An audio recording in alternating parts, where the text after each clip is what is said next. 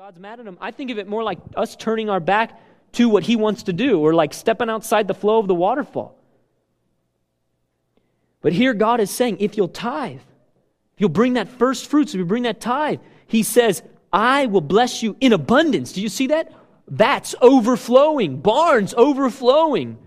You won't even have enough room. That's called abundance. Having more than you need, more than you can actually hold. That's called abundance. And what the Lord is saying is very clearly, he's doing this for us. He's trying to convince us that this is the wisest thing we could do. He doesn't need our money. He's trying to tell you, hello. You know what I'm saying? It's like having seed in our hands and just being like, I don't, I don't want to put it in the ground. I don't want to put it in the ground. You know, that's how we think. We think our ten percent is going to do something for us. When it's not, seed that does not go in the ground won't do anything, will it? You have to put the seed in the ground.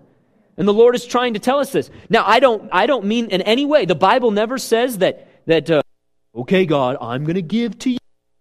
If, as long as you give back, you know, the Bible never says that that's the right heart. Worship is the motive, right? Honoring God is the highest purpose. Shoot, if I never got anything back, I should be doing it just to worship him, right? Just because he's my God. Just because he died for me and he's coming soon, he's going to rule the nations.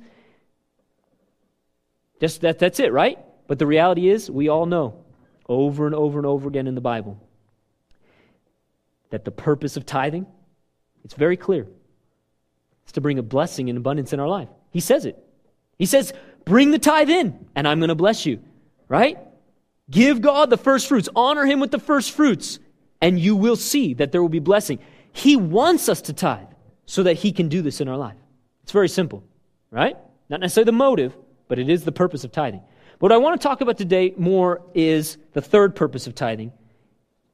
And we'll, we'll look in First Corinthians nine for that. But it's simply this. I want to show you that the third reason for tithing is very practical. Of course, the other two are very practical too, aren't they? So I don't mean to say that the those are practical. And this one is. But really, it fuels the mission of the kingdom, doesn't it? Whatever we give, though we're giving it to honor God, and though there definitely is blessing, when we give and we sow into the kingdom, we are sowing into the Father's business, are we not? And we are sowing into the Father's business, the kingdom of God, that is changing this world. We are investing in God's mission, and we are fueling what is happening on the earth. It's very, very, if you will, relevant, practical, and uh, purposeful, isn't it? So, so let's look at this here. First Corinthians chapter nine. This isn't the only place we could turn, but I find this to be such a fascinating passage of Scripture. Paul is actually talking about his relationship to this church called Corinth. Right? Or I'm sorry, the city is Corinth. The church is the church at Corinth. And so there are these Christians gathered in, in, in communities in the city of Corinth. And Paul's always had a bit of a problem with this church in Corinth. I mean, they have a lot of dysfunctional issues. So he's always kind of dealing with some of these problems with this church. But he loves them. And he's talking about his relationship with them and his ministry to them in regards to finances. And we find out something about giving and tithing and the purpose Uh, in this regard, right here in First Corinthians nine, but we also get to see an insight into Paul's heart and how things probably functioned in the early church. So I want to just read through this so I can kind of bring it out. It's easy to tell a story about like Jesus raising the dead, whereas like when you're reading Paul, you have to kind of piece his story together from some of the letters. So that's kind of what we're going to do today, all right? So First Corinthians nine, uh, in verse one, we'll, we'll read, um, we'll just start in verse three. Uh, he says, my defense to those who examine me is this. There are some people that were kind of questioning him uh, and, and raising doubts about his ministry. And so that's a bit of the dysfunction that was going on in the church. There were people going like, oh, come on, who is this Paul guy, you know? And so he says, this is my defense. And I think they were accusing him of certain wrong motives in his heart. Verse four, he says, do we not have the right to eat and drink? Do we not have the right to take along a believing wife, as do also the other apostles, like the brothers of the Lord and Caiaphas? Right, did you know that Jesus' brothers got saved, right? And then they actually started, they started preaching. Caiaphas is referring to Peter, the apostle. Verse six, or is it only Barnabas and I who have no right to refrain from working? Whoever goes to war at his own expense, who plants a vineyard and does not eat of its fruit, or who tends a flock and does not drink of the milk of the flock. See, right now, he's just kind of like giving rhetorical questions, and you're like, what is he talking about here?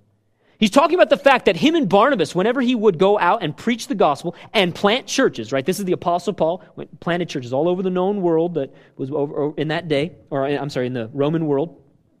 He w- they would work, right? The Apostle Paul, the guy who wrote like tons of the New Testament and planted all these churches, he was bivocational, and him and Barnabas would work hard, work in the daytimes often, uh, preach in the afternoons and the evenings, that kind of a thing.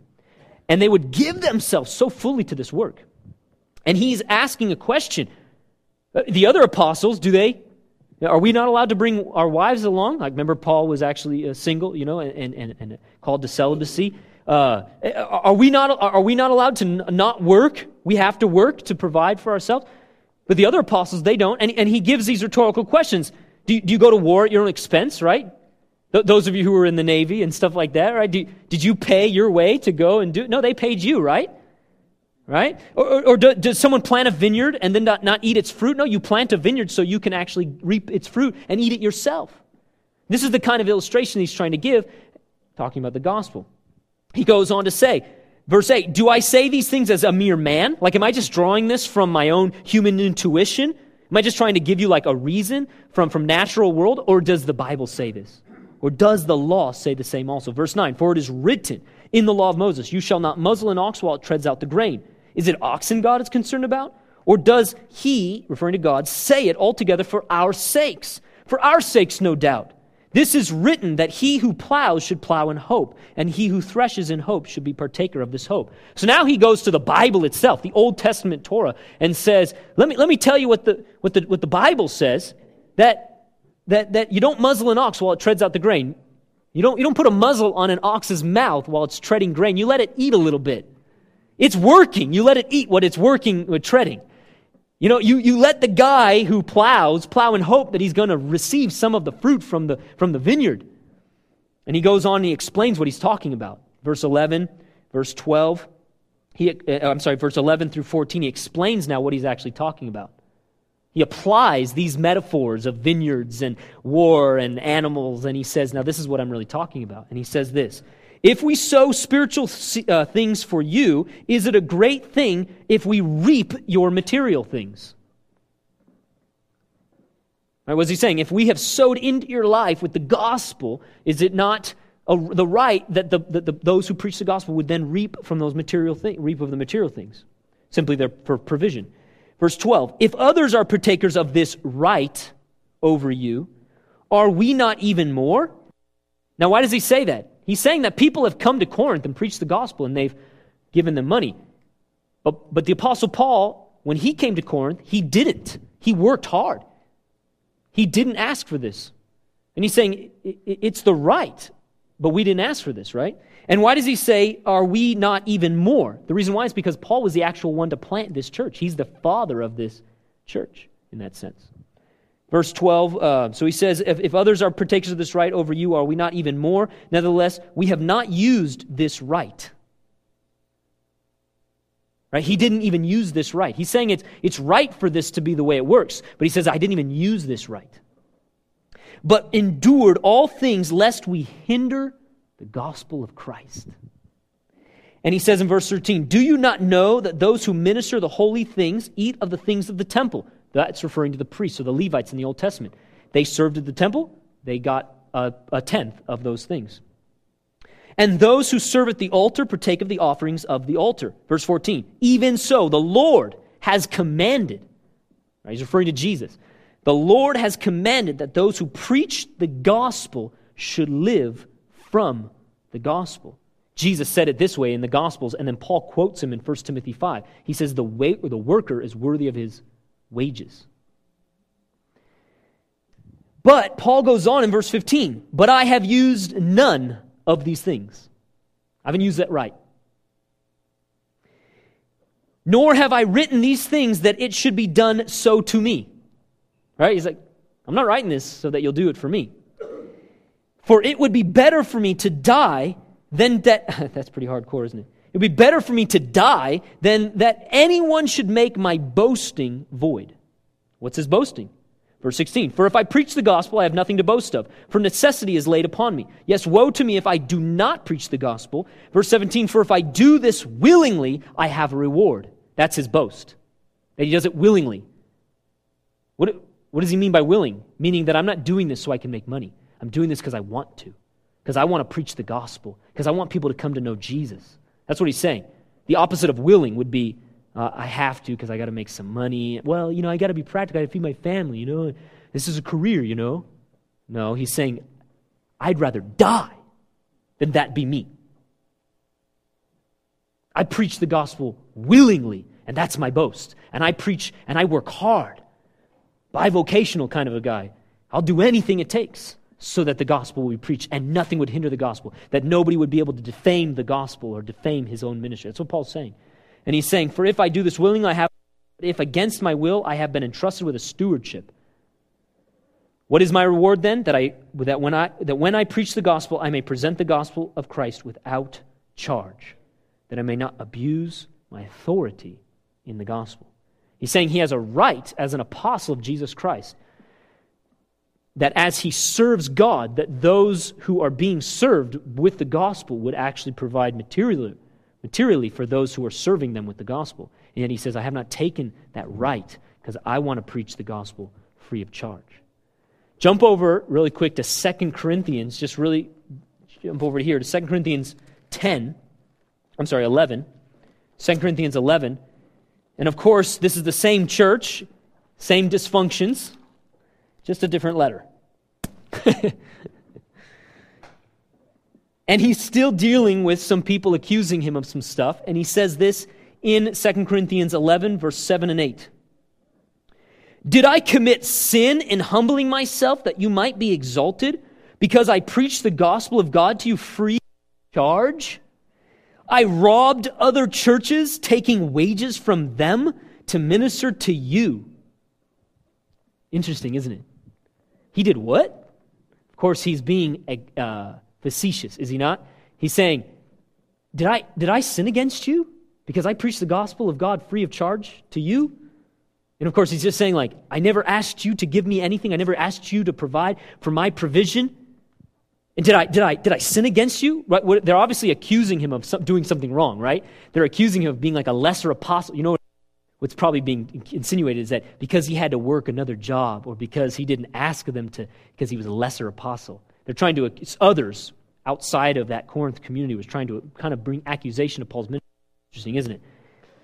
And he uh, he says, did, did I hurt you? Because I didn't do this for you? Because I because I brought the gospel to you and my heart was just to like work really hard and give it to you for free?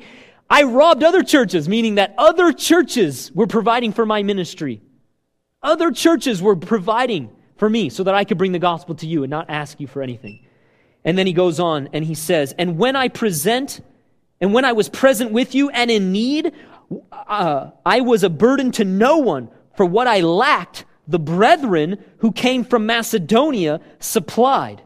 And in everything I kept myself from being burdened to you, and so I will keep myself. What is he saying? He's saying that people came with him. Paul never traveled alone, did he? He always traveled in groups. And sometimes uh, he would leave those people in those cities. He would plant churches and he would leave them there. People like Timothy and Titus and all these guys. Lots of other guys too. Tons of guys. And other times these guys would come with him and they would literally work for his needs. Other times, we, we won't look at all the different verses, but I'll just give it to you in this way. Sometimes Paul would work and he would be bivocational. Other times, as he built up a team of people that would go with him, they would work and he would give himself fully to preach the gospel.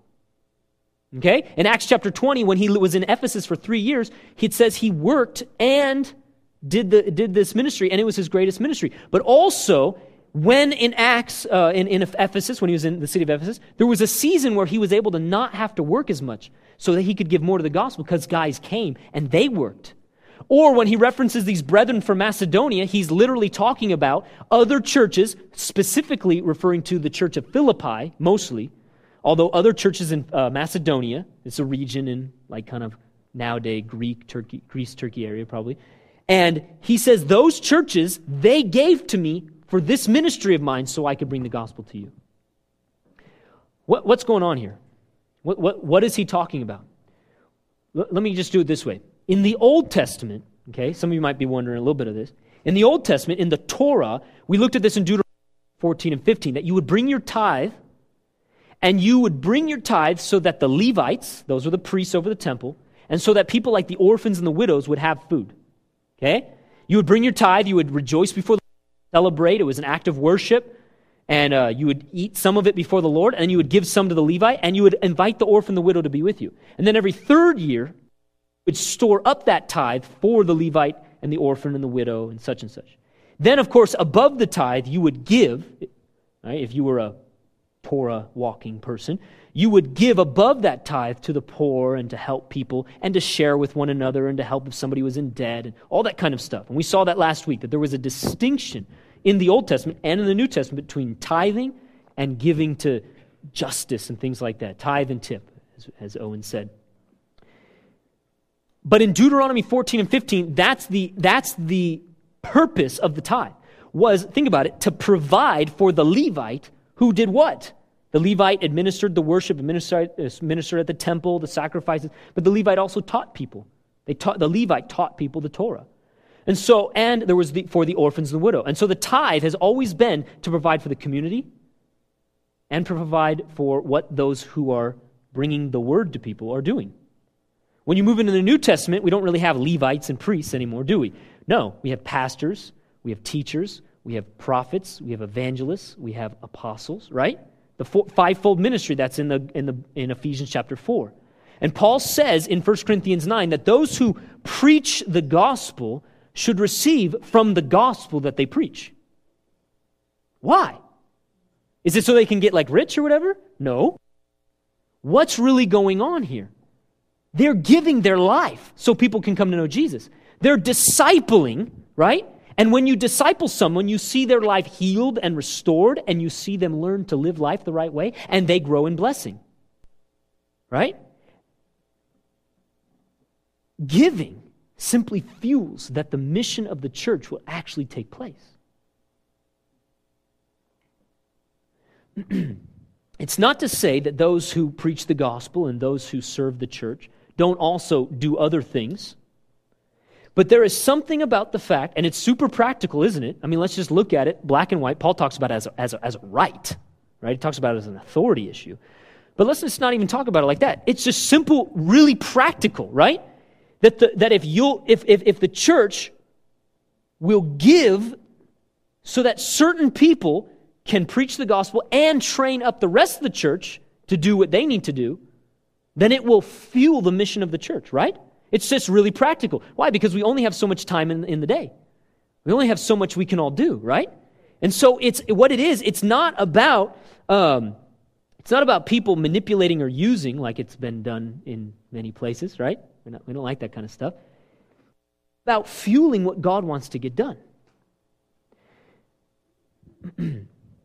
So that fivefold ministry in Ephesians chapter four, those those were called to do what? Do all the ministry? Got the clergy over here and the laity over here, right? The priests and the normal people. No, man, scrap all that stuff, right? We're all servants of God, right? We're all called to ministry. Those Ephesians four, fivefold ministry were to do what? Equip the saints for the work of the ministry. We're all called to do ministry. We're all called to serve the Lord. We're all called to bring the gospel to other people. Amen? That's the only way it's going to work. But what do the fivefold ministry people do? They equip the rest of the people to do that ministry. They train, they disciple, they organize things, they bring leadership to the community, right? And because they invest all that time into doing that, and then because they invest their time into studying the Word and teaching the Word so that people can be discipled and brought up, because of that, Paul says, not just in First Corinthians nine, but in other places in the New Testament, that there, those people are to be provided for from the provision from the rest of the community. And and if you look like in Galatians chapter uh, six, First Timothy five, and a number of other places, Paul says exactly that, that those who teach the word need to be provided for that way, if that's what they're doing. Um, this obviously is super applicable to where we're at. Are we not his church? Are we not Jesus' church? Are we not on mission with Jesus, right? We're, we're a family, are we not? We're the new family of God. brothers and sisters of one another, sons and daughters of the Most High God. And yet we, when we gave our lives to Jesus, we gave our lives not only to Jesus, but to the gospel. Did we not? Yeah. The Bible said, Jesus, Jesus said himself, Jesus said, you must give your life to me and to the gospel. Mark chapter ten. And he actually said, in when he said that, he said, when you give your life for my sake and the gospel, he said, what you have given will be given back to you a hundredfold. When we give our lives to Jesus, we didn't just, oh yeah, I like Jesus and he's a blessing to my life. No, we gave our lives to his mission, right? He is the ruler of the nations. He is the Lord who will come back and he will rule the nations. He is the one who wants to bring justice to the earth, and he will do so, will he not? Then why would his people not fight for that as well? Amen? Isn't, isn't it simply that? It's that simple, isn't it? That we have bowed the knee to Jesus and received him as the Lord of our life, and we believe that he is the Savior, the Lord, the desire of nations, that he is preaching the gospel, that he came to earth, he preached the gospel, now he's preaching the gospel through his church, and he wants every nation to be discipled, and he wants those nations to be blessed, and justice to go to the ends of the earth, right? And that's what we're about. Amen? That we have given our lives to Jesus, not just to know him, not just to become like him, not just to be like a nice little like club. Yay, we're saved and no one else, but we're happy. But we've given our lives not just to Jesus, but to the gospel, to the work, to the cause, to the mission. I think we sang that this morning. Everything I am for your kingdom's cause. That's what we're talking about. That's what he's inviting us into, to partner with him on his mission to reach this world. And so everything we do is about that mission. That means our giving is about that mission, right? That when we're giving, we're giving to Jesus, and we're honoring him and we're worshiping him, but we're also giving in a way that partners with him in what he is doing on the earth to see people come to know him, right? Didn't he create the whole world for himself? Those of you who've heard that teaching? Everything was created by him and for him, says Colossians chapter one. It was all for Jesus. It's all going to belong to him. So what are we doing except for going to the nations and convincing people that they were made for him? Isn't that the passion behind the gospel? That it was all for him anyways? And like I said, doesn't he want to heal people, see them delivered, see their life restored, and see people's life blessed? And isn't that what we're trying to convince people? So doesn't our giving fuel that? That's what we're talking about. That's what Paul's talking about. Paul is not talking about his, right, give me some money here. I want a Rolls Royce. He's not talking about that. He's talking about the fact that when a person will give their lives to the gospel and their specific role in the community is, you know, the missionary, the church planter, the evangelist, The, the apostle, that, that, that pastor who's teaching and discipling the word, that person whose specific role is to give more of their time to the discipleship, more of their time or all of their time to the work of building up the church so that the church can fulfill the mission of the gospel, that, that those people need to be provided for.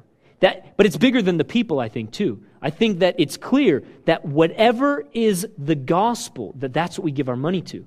Do we give our money to the poor? Do we give our money to justice? Do we give our money to the preaching of the gospel, to missions work, to this local mission here that we're on? Yes!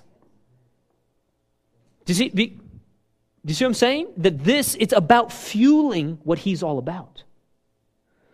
And that's what Paul's talking about. He's talking about the gospel going to the nations. He's talking about the fact that we're a family and we're on mission, partnering with Jesus to make these things happen. I remember when I was in Indonesia, it was my uh, first missions trip besides Mexico. You know, you go to Mexico and do some great missions stuff down there. I've had some great times in Mexico, but Indonesia, first time I flew for, what, fourteen some hours on an airplane, and went to Indonesia. It was a powerful time, and uh, we got in touch with a church there that, okay, uh, let me give you background a little quick with Indonesia. Indonesia is uh, mo- the most populated Muslim country in Asia. Okay? And in Jakarta, that's the capital city in, of Indonesia, on the island of Java, tons of islands in Indonesia. In Java, in Jakarta, le- uh, when I went, there was eleven million people in that city. Super crowded, really polluted. Like, you couldn't even drive with the windows open because it was just that bad. Tons of mosquitoes, like massive ones, like that big. No. Like, I remember my friend woke up one time with a bump on his arm like this big because he, I think that mosquito had been sitting there for hours just sucking on him, you know? And one time we killed a mosquito and there was, yeah, this is good for, this is for the guys. We killed a mosquito and there was a thing of blood like that. I'm tell, I'm not joking. That thing was gorged, okay? It was just crazy. So, uh, and that was because they had open, open sewers and it just, it was horrible. Okay. That really had nothing to do with what I was going to say. So we got into, we got involved in this, we got involved with this church that in, in ten years had grown to three hundred thousand people. That's crazy, huh? A real apostolic move of God. It was powerful. three hundred thousand people, and they were scattered all over, primarily in Jakarta, but throughout probably a little bit, uh, they had started planting churches outside of that. In Jakarta, three hundred thousand people in this, this eleven million city, and they had been planting churches all over. We went two times to prayer meetings with just the pastors, like some three hundred pastors in in um in these, like, it would be these pastor gatherings, these leader gatherings, and it would just be these awesome prayer meetings. One was like an all-night prayer meeting, one was like a... Mostly I just prayed in my spiritual language for hours because, like, I didn't know what they were saying, so I'll just join in, you know? And um, it was fun, though. We worshiped and prayed in the Spirit and prayed in our English and all that fun stuff. I mean, I saw these pastors rocked, but I, I could see why there was three hundred thousand people. They were planting churches in in um, in uh, like uh, nice hotels and, I mean, all over the place, right? And these people were really on fire for the Lord. And one time we were going to one of their buildings. It's a really nice few-story building where they had one of their churches and probably some offices and some other things going on, and I think, yeah, their offices were on the top story and all that kind of stuff. And and I remember one of the guys, you got to also understand, this was in the, uh, I went in like two thousand, which was uh, a few years after the Asia had their economic crash. I don't know how much you know about in the nineties, Asia had a major economic crash, and Indonesia was super affected. And so um, a lot of poverty there as well. And one of my uh, leaders, who was from Indonesia, asked the guy who was leading us, he said, how how do you guys, like, afford this? Like, how do you guys pay for this? And, like, you know, and plus they're, like, staying in hotels for their churches and stuff. And the guy just looks at him and goes, people tithe. And just laughed. This is the reality. He's all, our people tithe. And then he laughed.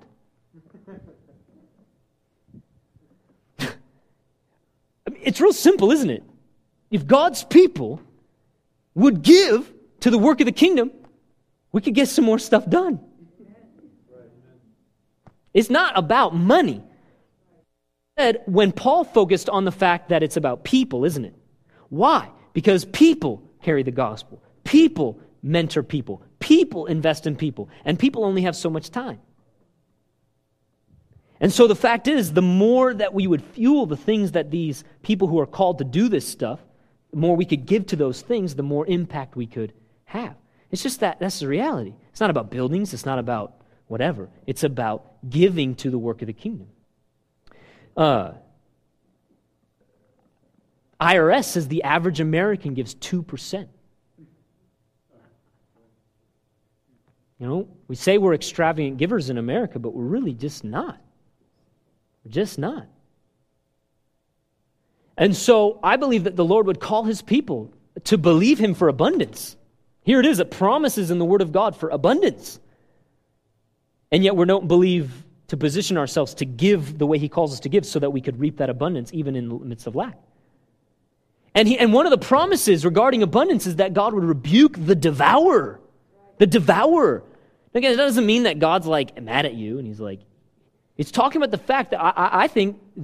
implication is that when we don't tithe and honor God, it opens an issue, it opens something in our own hearts to allow the enemy to come in and begin to steal, right? It's the enemy that's this, the one who kills, steals, and destroys. He's the devourer, but it opens up an opportunity. And see, we, we disconnect things that are going on inside of our hearts from our finances and things like that. In Malachi chapter three, the devourer was referring to physically like something eating your crops up. And yet, we don't realize how connected these things are. That the things that are going on inside our heart, that when we don't give God that allegiance of our heart, that first tenth, that first part, and we don't trust Him in that, it opens up the door for devouring. It opens up the door. You know, people can make lots and lots of money, and they wonder, where, why is it draining out the back? And there's, uh, there's multiple reasons, and that's why we need holistic wisdom in our life. You know, we don't just tithe. We look at other things like how to budget and all that fun stuff. But tithing is a huge part of it. And tithing is the one thing that God commands, that He would rebuke that devourer, you know, because people can make money, but why is it going out the back? Well, maybe it's because people don't position themselves in faith and in faithfulness with this issue of tithing. With our church, like I said, we're a family on mission. We love one another. And even in the midst of the tithing, it goes to support what's happening in this family. But we're a family on mission. So more than anything, the giving, the tithing goes to fuel the mission that we're on. But above the tithe, we share. And I don't, I, we just don't have time right now to look at some of those verses. But again, above that tithe is a giving and a sharing to one another, like that Acts two community where there was no lack because everyone provided for one another out of that out of their abundance. And and that's what the Lord wants us to do. And that's what happens in this church. I, I don't know how much you guys know, but behind the scenes, people are giving to one another, helping each other out. And, hey, lo- love for it to increase. Praise, you know, yeah, praise God, love for it to increase. But I'm telling you, it's amazing. It's amazing how people just are trying to help each other out. You know, and that's what we want. But but we're a family, right? We're a family on mission. And and are we... Let me, let me say it this way. Are people coming to Jesus in our church? Yeah. All right. Significantly. Giving their lives to Jesus. Are people being discipled and lives being tra- transformed? Yeah. Yeah. Those of you who were here a few years ago, maybe you haven't, maybe you haven't. I mean, are we learning to trust the Lord? Are we seeing breakthroughs in our life? Are we growing as a people who know how to worship God? Isn't there, hasn't there been a rise in, in, in the boldness and the love to go and to reach people for Jesus? I'm telling you, it's increasing in our church. I'm not saying we're not, I'm not like boasting, like we're not like necessarily an example to other churches yet, maybe a little bit, but it's increasing, isn't it? Aren't more and more people in our community reaching out because they're being discipled and equipped and reproducing themselves? It's happening. Do we not, do we not send people to the nations? Haven't we? Don't we? Are we not raising up someone to be a missionary to the Navy chaplains? To the Navy as a chaplain? Isn't this what it's about? I knew I could pick on Luke. Right? Are we not His church? Are we not on mission with Jesus? Yes? Now, um...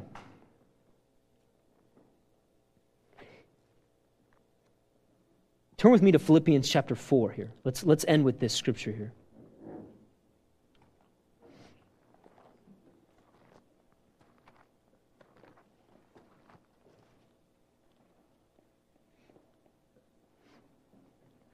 Philippians chapter four.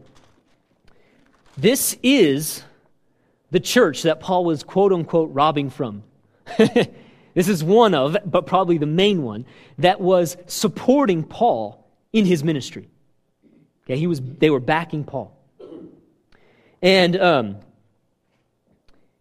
and and in this church, this is what Paul says to them in the end of chapter four, verse um verse fifteen. Verse fifteen, we'll start in verse fifteen. And look at what Paul says now to the church that was supporting him. Okay? He says this. Now you Philippians know also that in the beginning of the gospel, when I departed from Macedonia, no church shared with me concerning giving and receiving, but you only. For even in Thessalonica, which is another city next near Philippi, you sent aid once and again for my necessities. Not that I seek the gift, but I seek the fruit that abounds to your account. Indeed, I have all and abound and am full, having received from Epaphroditus, that was their messenger, the things sent from you, a sweet-smelling aroma, an acceptable sacrifice, well-pleasing to God. And my God shall supply all your need according to his riches in glory by Christ Jesus. This was not an urban church. This was a rural church. This was not a big church. This was actually a very small church, more, more likely. This was not a rich group of people. More likely, they didn't really have that much. Paul mentions them in Second Corinthians chapter eight, that they, they gave out of their lack, not out of their abundance. This church, Paul says, you joined me. You shared with me in giving and receiving. In chapter one, Paul calls this koinonia, or many of you might know the word koinonia as fellowship. Fellowship is not just sitting around having a meal, although that's part of it, because it's us being a family, hanging out together, loving one another, sharing one another. But the word fellowship, or koinonia in the Greek, means sharing or partnership. And it's referring to the fact that we share our lives, yes, but we share in the mission. And Paul is literally saying this church fulfills what koinonia is all about. Partnership with the gospel. For Jesus and the gospel. That would be a great like rally cry, wouldn't it? Jesus and the gospel. Paul is saying, no one else caught this, but you guys caught this. Paul is trying to, when I bring the gospel, I bring it without act, expecting any money. I bring it to people free, without preaching the gospel. He said, if no one gave me any money, I would work so I could preach the gospel. Shoot, I'm, I agree with Paul on that. I would pay people to do what I'm doing.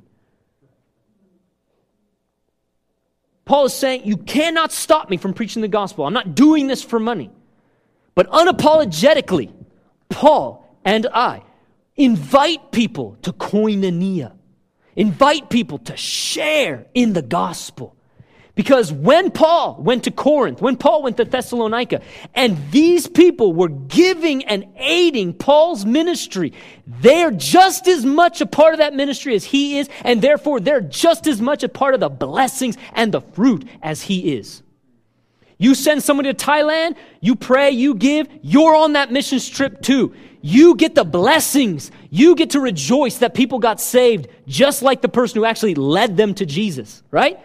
Did we not send kids to th- acquire the fire this weekend, and they got impacted? Who provided for them? You were a part of that. You cannot separate your giving from the actions of the gospel. You cannot. This is koinonia. We are one body. The hand does a work, but the foot's there supporting them, you know? We're all a part of this, and giving is intimately attached to all that unity. Right? Was I not at Citrus this last week, and for the last month I've been talking to this young man, pouring my heart into him for him to, to give his life to Jesus and walk with him? Yeah! Are we all a part of that? Of course we are. Part of this great work that God is doing. And notice what Paul is saying. You participated, you shared with me in giving and receiving. What does he mean by receiving? He means that they've received the gospel. They've received discipleship.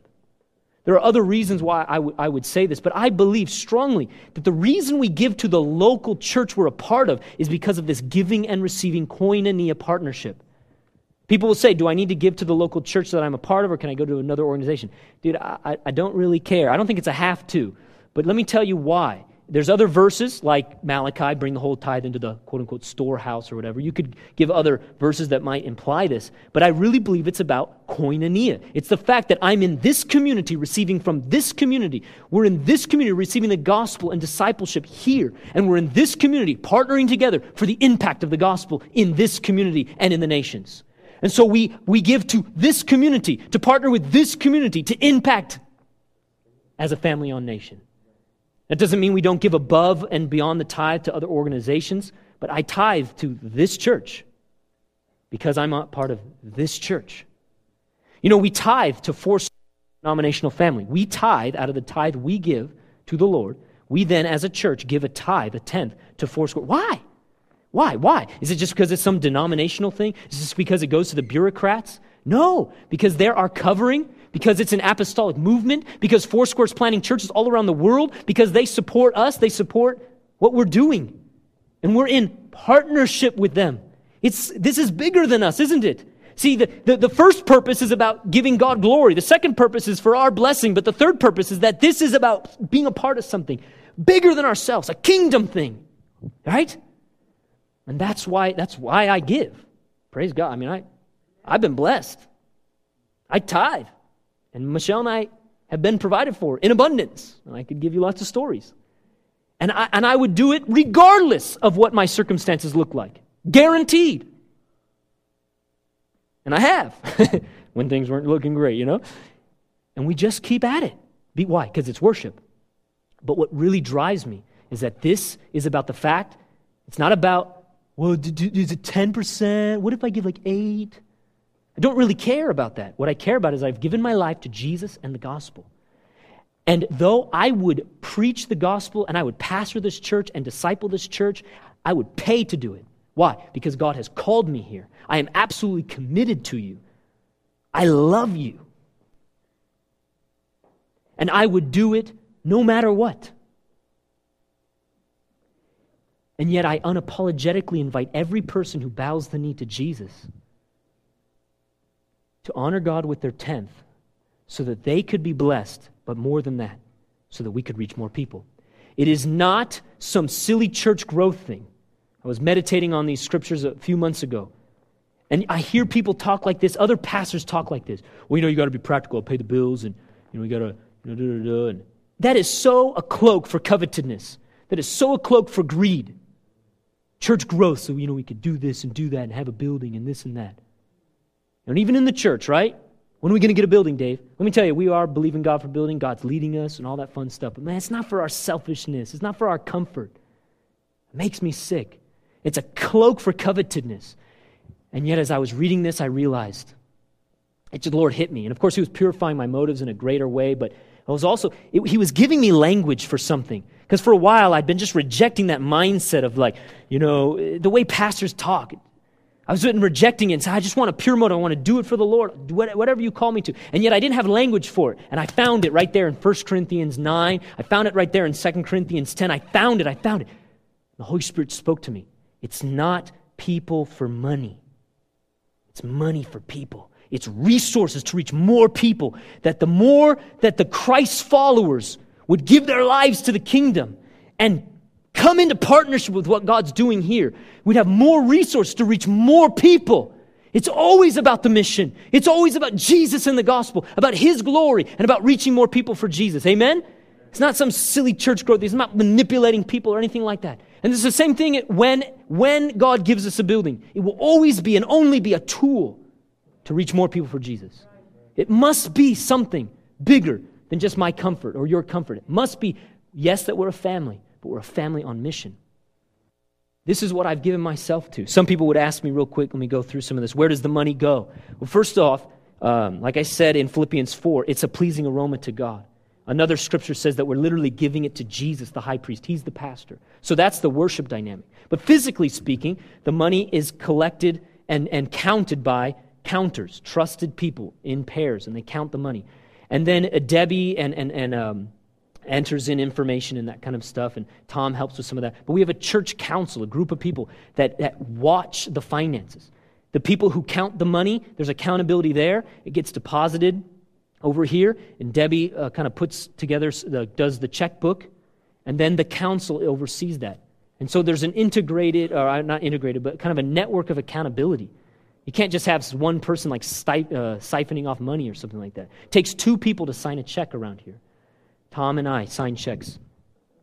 So he holds us accountable in that way. You can't just like write a check around here, you know. Um, uh, the council, uh, almost monthly, except when I have a baby and things like that. uh, but they actually get financial, they get financial reports every month, but then we don't meet always every month. Watch and look, and they ask questions. Where's the money going here? Where's the money? They're the ones who make decisions. Where does the money go? Well, it provides for personnel. That's number one. Number two, it provides for facilities. This and our offices where discipleship and outreach happen. But also a lot of the money goes to ministries, outreaches, and things like that. Uh, There, we, we actually will give you a budget, like, or we'll actually lay it out at Kingdom Night. You could, any day, you could come to my office and be like, I'd like to see the finances of our church. Sure. It's open book. We got nothing to hide. But every year we will give a yearly financial report at Kingdom Night, which is coming up at the end of January. We'll all be there. But we'll give the financial report. You can see where we've been, where the money's gone and where it's going.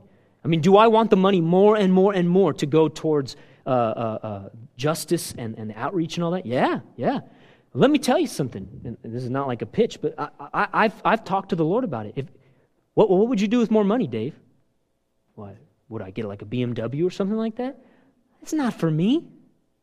If there was more money, I would hire more people, or simply hi, hire give people more hours to do more outreach, not just to do it themselves, to train people to do it, and to organize it, and bring leadership and discipleship. That's exactly the vision and the mission of our church. We've actually made plans for it to go in that direction. Would would more money also mean possibly more ability to have a building? That, that's part of it, sure. And then would that help with outreach? Sure.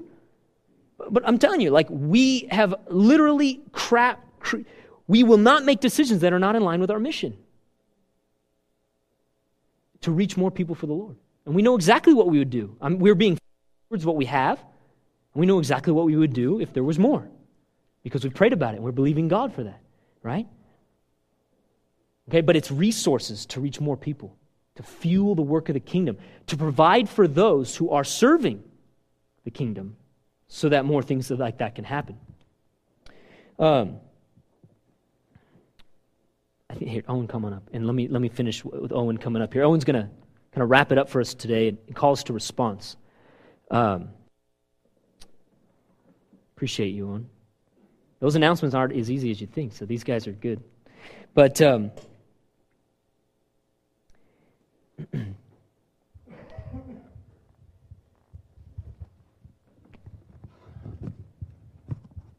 we give to the Lord to honor Him. He promises He will supply our need according to riches and glory, right? We're citizens of another kingdom. If I was working in Mozambique where the economy's not great, but I was working for the government of the United States, what would my, my wages be based on? Mozambique or here? It'd be here. And that's the same thing. We're working for Jesus and the kingdom. If we've given our lives to Jesus and the gospel, and He promises to provide for our needs according to His riches and glory, so that He can bring abundance even in the midst of this economic recession. But more than that, Jesus is going to come back. He's going to reign on the earth. What else are we living for if not for His reign on the earth, right? To disciple nations. So that's why we give. And Paul says that to the Philippian church. There's such a model of saying, yes, we got it, Paul, we got it. And we will partner with you so that more churches can be planted and more people can be reached. And that's exactly what we have been called to as a church. A multitude of disciples and churches coming forth from this place. Amen? So let's go for it. Let's believe God together. Let's pray. That's koinonia. Let's love one another. That's koinonia. And let's give. Let's go out together and reach people. Let's celebrate each other's stories. Pick each other up when we're hurting. And let's be a family on mission. Amen?